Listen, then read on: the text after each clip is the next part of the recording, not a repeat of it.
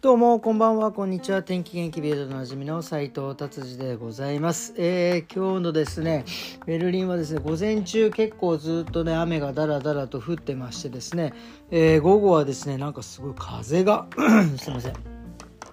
風がすごかったですね。もう本当にブーブーブーブー吹いてました。でもねあの日に日にね温度が高くなってきてるのとなんかね若干ねちょっとこう夜なんか夕方なんか明るくなってきてんじゃないかなっていうような感じでですね、本当、えー、毎日毎日楽しい感じになってきております。えー、それではですね、ビルド気になる記事今日も行ってみたいと思います。えー、また落書きの記事ですね。これはですね、ドイツではないんですけど、え、ロスですね、ロサンゼルス、アメリカですね、えー、超高層ビル。2019年から空き家になってるって、まあまあ結構長い間空き家になってますね。でその空き家のですね、窓にですね、1階から27階まで全部落書きしてあるっていうね、これすごいですよね。これあの、あ、まだ40階のうち27階まで落書きしてる。まあ、空き、あ、なんていうの？えー、空き家になってるね、ビルだから、多分ね、そんなにセキュリティもしてないし、ババッと入って、まあ、書くんでしょうけど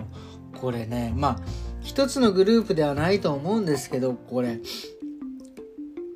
このスプレーの量がこれ半端じゃないですよね。これこんなにいっぱい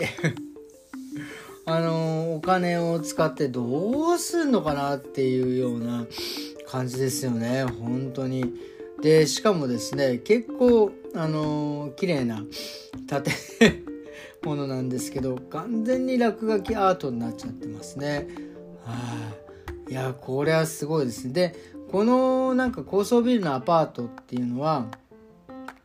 えー、中国の資本家資金がえー、資本家がですねこう建てたビルなんですけど資金がですねまあ枯渇して止まっちゃったので建設プロジェクトはですねそれ以来停滞してると2019年から止まってるでまあ その止まってる間にこんなに落書きされてしまったというような話でございます。まあなんかねこれはどうなんですかねこんな、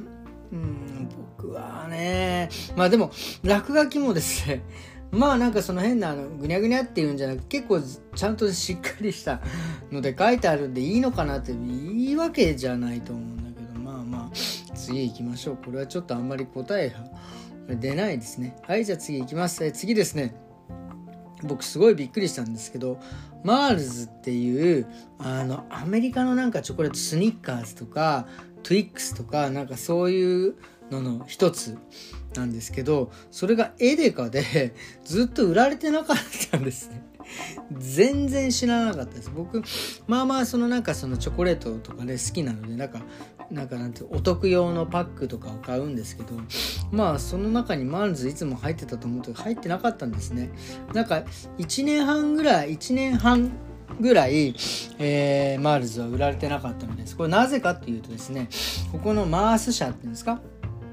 がですね、えー、20%、えー、値上げすると。まあそういうふうに言ったらですねエデカがそんなにあげるんだったらいやうちも取引しませんからみたいなことでですね価格戦争みたいなのがあったんですけどまあなんか水面下でですねなんか合意したという話でございます。なぜ取り上げたかっていうともうさっきも言いましたけどこのマーズがなかったことを全く気づかなかったっていうね話でございます。まあまあでもね復活できてよかったですね。はいじゃあ次の記事いってみたいと思います。次ですね。あ のとうとうですねあの、世界初の AI の赤ちゃんができた。まあ AI の赤ちゃんっていうかそのまあなんか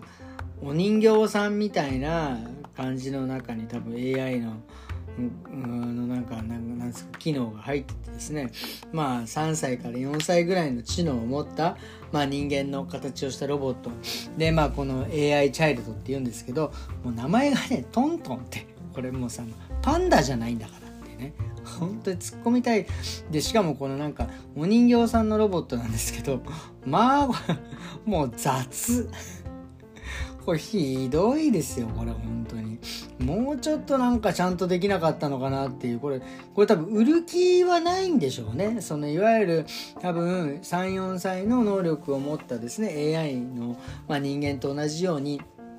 こう成長するというようなのが多分そのコンセプトになってると思うのでまあ別にその見た目とかは多分どうでもいいでしょうね。はい、でまあ結局その AI と人間の関係がどういうふうにこれからなっていくかっていうのを多分試験的にやる感じなんでしょうね。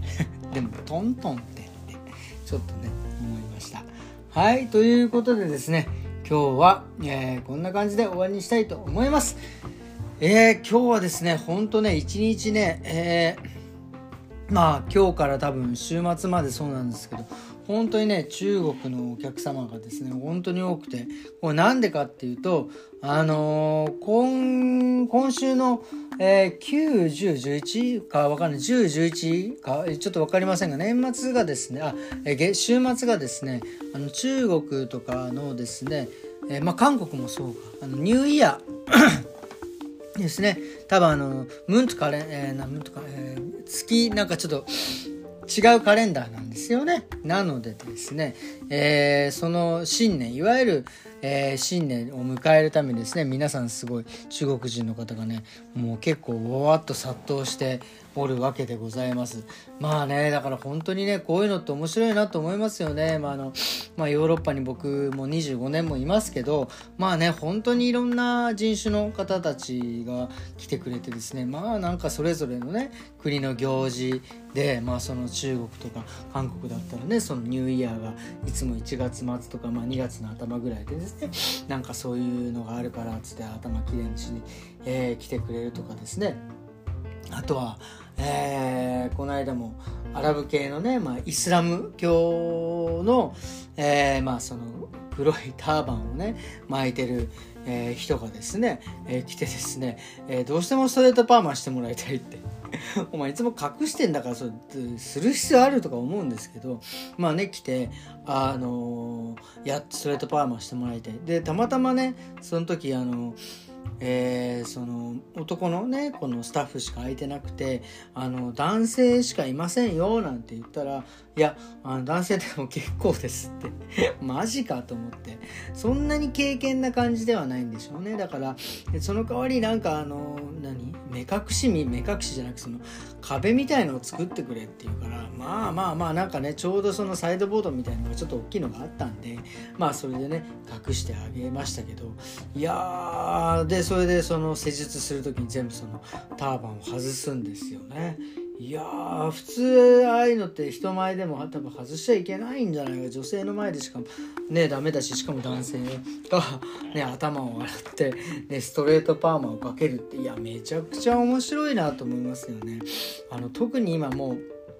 今ベルリンはそのスタートアップ、えー、でですね、まあ、いろんな、えー、国の人が入ってきてるのプラスですねやっぱりその難民の人たちもいますあのそれこそウクライナの人とかもねうちにカットしに来てくれるし、ね、そういう人たちもたくさんね、えー、いてですねもうあの人種のるつぼというかねあのめちゃくちゃ面白いですよね。でそれぞれのですねみんなその文化考え方っていうのがねみんなね全然違うしで何があと面白いその髪型とかねなんかそういったものの好み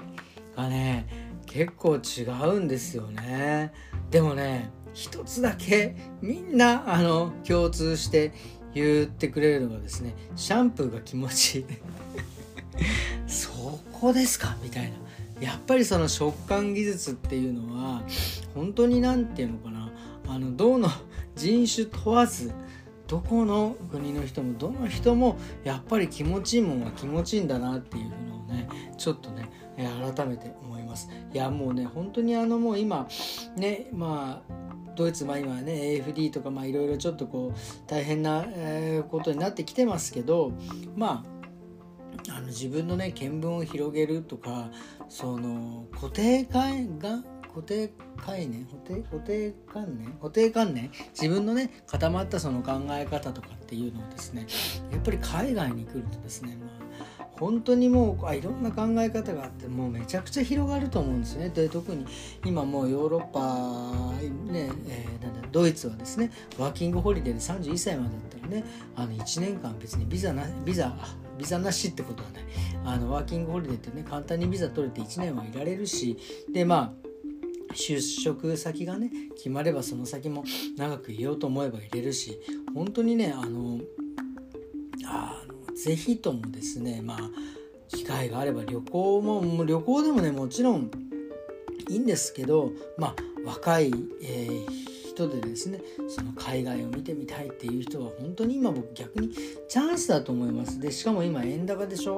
あ円安でしょ？その結局日本で稼ぐよりも、まあ、ヨーロッパでねユーロを稼いで日本円に送ったりとか日本で使ったらね本当に結構大きい額になるので今これ逆にこのあのまあ来る時は大変ですけどねあの